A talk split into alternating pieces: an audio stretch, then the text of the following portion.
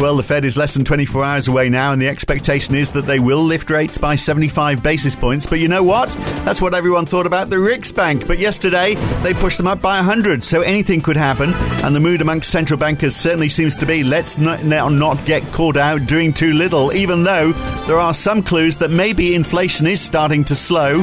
And that volatility that we said was coming, well, we are in the thick of it now. And to add to the uncertainty, is the war in Ukraine about to spread?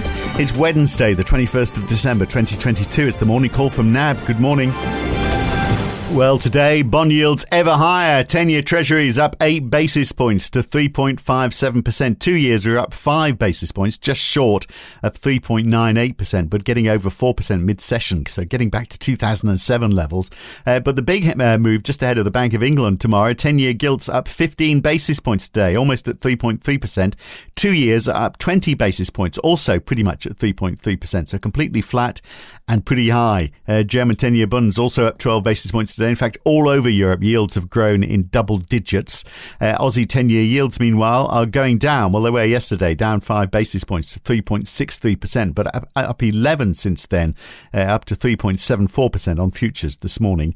Uh, the US dollar is up half percent on the DXY. It's up well over 110 now. That's seen the Aussie dollar, the euro, and the pound all down half a percent or so. The Aussie below 67 now. The New Zealand dollar struggling yesterday is down another 1% today, below 59 now. Uh, the US dollar up a third of 1% on the Japanese yen. And the stock market well down this morning after yesterday's last minute rally in the US in the hour of power, although it did try a recovery again late in the session this morning. Not enough though. The Dow and the Nasdaq both down 1% today. The S&P 500 losing 1.1%. The same story in Europe. Shares down there as well. The Euro Stoxx 50 eh, is down almost 1%. The DAX also down 1%. The FTSE 100 losing 0.6% at close.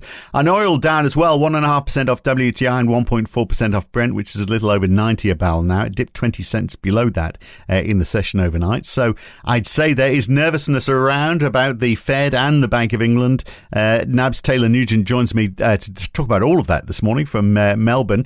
Uh, so you can see this cause for concern, can't you? I mean, the expectation was 50 for the Bank of England, but it might be 75, or maybe it'll be 100. The Fed is 75 that's expected, but it might be 100. And, uh, well, yeah, as I said, the warmer pack, the Riksbank in Sweden, 75 was expected there. They raised rates by 100. So there's this febrile atmosphere now amongst central bankers, isn't there? Uh, so do you think either the Fed or the Bank of England, it's unlikely with the Bank of England, I would have thought, but do you think that there's a chance the Fed will go the full 100? Yeah, so certainly it seems like the, the kind of, you know, all of the central banks that are backloaded in in this week with the, the Federal Reserve coming up early early in our time are kind of looming large in, in investors' minds at the moment and playing into the the price action that we've seen over over the last little while. Certainly, you know, analyst expectations for the, the Fed at least are, are firmly planted at, at 75. 93 of 96 analysts are, are looking for 75 basis points. Mar- markets certainly allowing some risk of a, you know, an even hmm. larger 100 basis point move. Um, and, well, they were expecting know, 75 from the Riksbank, didn't they? And they surprised. Exactly. Yeah. Yeah. So the, the Riksbank kind of, you know, leading out of the gates and, and surprising higher there, moving by 100 basis points to, to 1.75%. So clearly, you know, an, an assessment there that they were behind where they needed to be and wanted to move out of accommodative settings very, very quickly. Um, whether that has much information for what the Fed will do, you know, much further into the the tightening cycle and and being kind of you know, have, having moved a, a, fair way fairly quickly. Certainly, inflation still coming in very, very strongly in, in the US in in August. But you know, in in NAB's mind, at least, probably adding to the case that continuing with 75 basis points is is the right move, rather than kind of making a new case for that that 100 basis point move. But certainly, you know, in in this kind of environment, um, you know, very, very much front and center in in investors' minds just how much um, central banks will will do, um, and in that context, you know, the it's not it's not just the size of the move on the day, but the kind of the new dot plots that we get alongside that meeting, yeah, as well as the um, the commentary um, bright and early tomorrow morning as well in terms of what higher for longer means in in the Fed's minds in terms of sizing up where those dot plots move to and just how much they lift compared to where they were in June. Yeah, is anyone actually expecting that rates will come down next year? That's going to be the uh, one of those questions, isn't it? But I mean, all of this this this push harder. I mean, there are positive signs. I know you're saying you know that the, the, the latest data is showing that inflation is still there. But I mean, if you if you're looking ahead a little, I mean, there are some positive signs that it's going to ease off because on the supply side, out of China, Chengdu is coming out of lockdown, so 20 million people can now leave the house and go to work. Uh, so Chinese exports might pick up. Hong Kong is also lifting restrictions uh, on the oil side of things. Joe Biden's going to release an extra 20 million barrels of oil from its strategic reserves for November. Uh, I mean, oil obviously being pulled in in both directions, uh, but it, it it's down uh, perhaps because everyone is now seeing that a recession is imminent in many parts of the world, so there's there's less demand for it. But I mean, all of that's uh, that's good news. Taiwan export orders up a lot in August. They're expected to fall because there's people buying new iPhones. There's a sign of life getting back to normal. And when everyone's out to get the latest iPhone, the iPhone 14, uh, you know, Taiwan is shipping loads of them out. Yeah, so certainly across that kind of goods and energy driven um, inflationary drivers, there's there's plenty of kind of good news floating floating around out there that, that could actually be you know subtracting from inflation going forward. You can add used cars, especially in the US context, to that that list as well, which yeah. were a big part of that that upward lift earlier in the year. But certainly the kind of the Manheim used car index is making a, an increasingly compelling case that that will detract from inflation going forward. But you know, again, it just comes back down to the the strength of the labor market and that nominal income growth backdrop and, and the breadth of inflation that, that's being seen in in the US at the moment is you know very much the the, the front and center in, in um, policymakers' minds, even if you do get some relief across that goods side.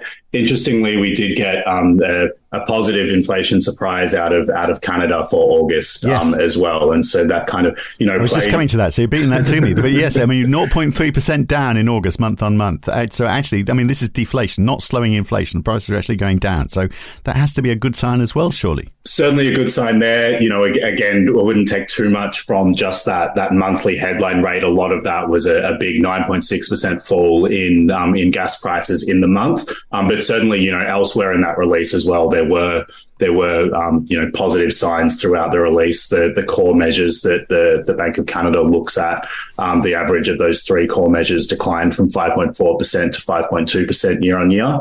And kind of looking at the at the detail as well, it certainly looked like um, inflation across that services side, which has been so important, um, was slowing as well. And so we've had some comments yeah. from the Bank of Canada deputy gov- um, deputy governor just in the last hour or so, kind of still sticking to the message, saying that you know inflation is much too high, but did say that it, um, inflation was headed in the right direction. So some some positive news there, and certainly we've seen you know although yields globally have have pushed higher. We've seen them come back a little bit in in Canada as kind of expectations for rate hikes have been pared slightly, even though there's still kind of you know strong expectations that the, the Bank of Canada will keep moving, and, and markets are currently pricing 50 basis points at the next meeting and a, and a um, and a policy rate of just under four percent by by year end, and that's a there was some risk of a, another seventy five basis point hike priced in before that CPI release. So certainly some some positive news there out of Canada. Yeah, so I mean, it, so the, the, the core figure, I mean, a- energy fell, uh, so the core figure would have fallen further if it wasn't for the rising food costs. But the rising food costs, presumably, a lot of that again is supply issues. So it's supply issues, it's the cost of goods which is pushing prices up, uh, which is why people obviously are demanding higher wages to try and compensate for that. But if the cost of goods, I know this takes time, but if the cost of goods comes down, and maybe those, uh, I mean, we haven't got time for a full economics discussion this morning, I appreciate that, but if the cost of goods comes down, then surely that pressure on wages is also going to come down at some point. So, uh, I, so the reason I'm mentioning this is because uh, there's, you know, there's an, an, a debate going on, isn't there, as to whether central bank's are doing the right thing. And Mervyn King, who was the governor of the Bank of England for 10 years up to 2013, he was talking at Kent University recently, giving a talk on lessons learned from 25 years of the Monetary Policy Committee. He's not at all supportive of central banks pushing rates up this uh, quite so much this time because it is, he's saying, a supply shock. Uh, they should accommodate it unless it feeds into domestically produced inflation, which would be wage driven, obviously. So there's very mixed views about uh, where central banks should be going right now. Because of mm-hmm. course, on the other side of the ocean, you've got Larry Summers saying no, the Fed should definitely be going for 100 basis points tomorrow.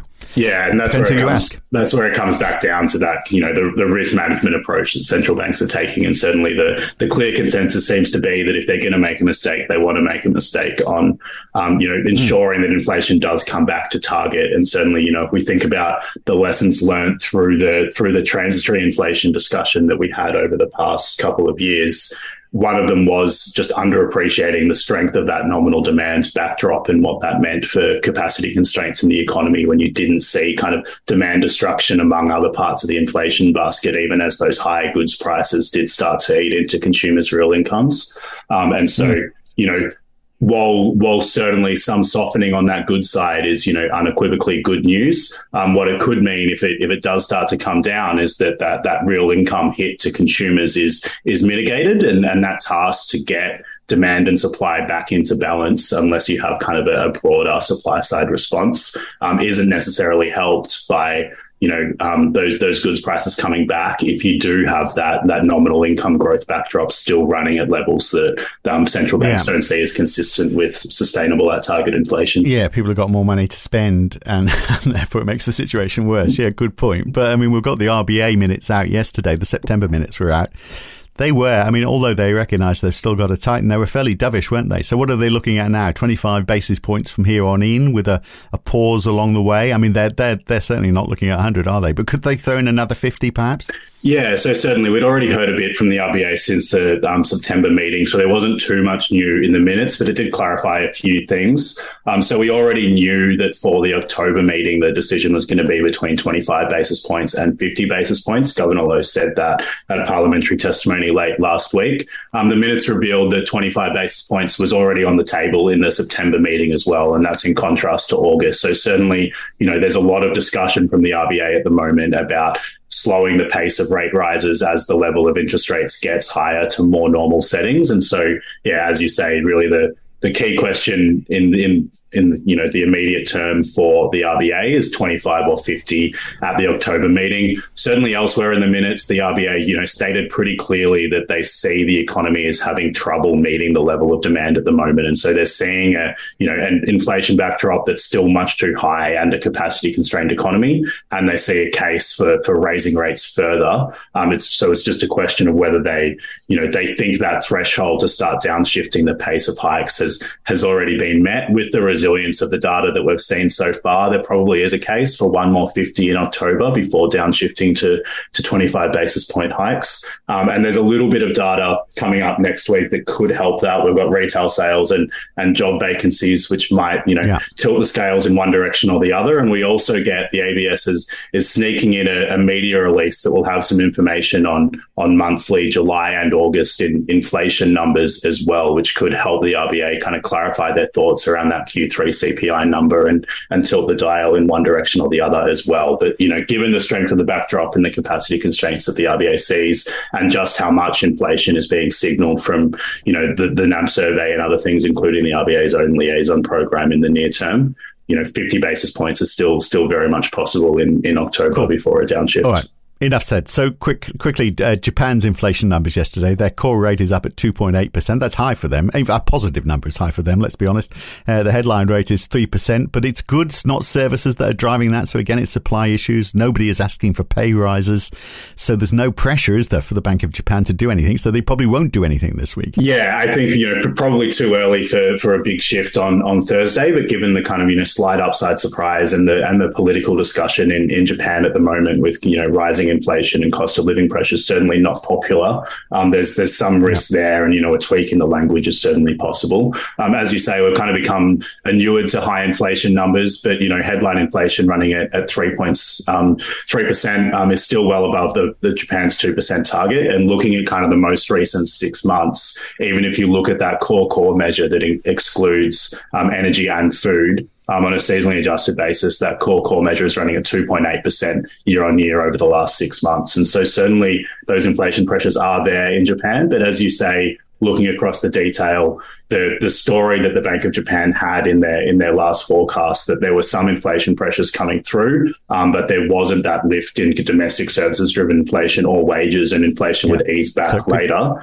They can still yeah, hold yeah. on to that, even if the, the magnitude of the lift is is higher than they were expecting back in those forecasts. Yeah, I mean, we, I mean, we could ask, you know, what are they doing that we could all be doing? But I don't think we want to go through what they've been through. Perhaps look, uh, Ukraine is the uh, the wild card right now. Uh, so uh, Russia wants a vote uh, in those territories which they hold uh, sometime over the next week. It'll be another one of those those sham elections where people vote to become part of Russia, just as they did in Crimea.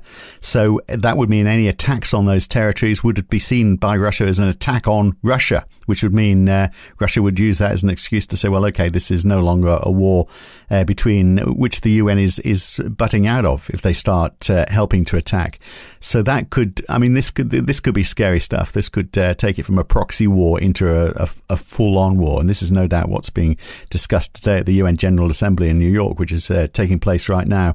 So that is scary. That's sort of like a left field thing that could really change the uh, the dynamics of everything we've been talking about, and certainly isn't going to improve the chances of cheaper oil and gas. I don't think knows we can say too much on that, other than that that is what's going on. Uh, and in the meantime, we'll just focus on the Fed early tomorrow. And as you've said before, uh, you know, there's a press conference, new projections as well, new dot points. Uh, we're going to cover all of that tomorrow morning with Gavin. And then, of course, the Bank of England as well later on. It's a hell of a day tomorrow. Yeah, yeah, very, very busy day coming up. And, you know, throwing in, you know, before we finish the week, we've got um, decisions from the, the SNB and the, and the Norges Bank as well, just filling out that central banking calendar. Yeah. So certainly a, a very busy week. And that, you know, that, that risk of further escalation in, in Ukraine certainly just, you know, adding to the, you know the, the sour risk, risk sentiment that we saw saw today, um, and certainly NATO has has come out pretty pretty strongly already. The head of NATO has said that you know sham um, referendums would have no no legitimacy, and so you know the, the risks of escalation there are, are, certainly real. Yeah, and all of that could put a bit of pressure on the Aussie dollar, of course, as well, if that uh, risk sentiment mounts any further. Uh, look, we'll leave it there for now. Good to talk, Taylor. We'll catch you again very soon. Thanks for coming on. Thanks very much, Phil. And the Fed decision, the dot points, and the press conference, they are just before tomorrow morning's podcast. So the news will be still warm when we serve it to you tomorrow morning. Uh, so join me for that. I'm Phil Dobbie for NAB. I'll speak to you tomorrow. Thanks for listening.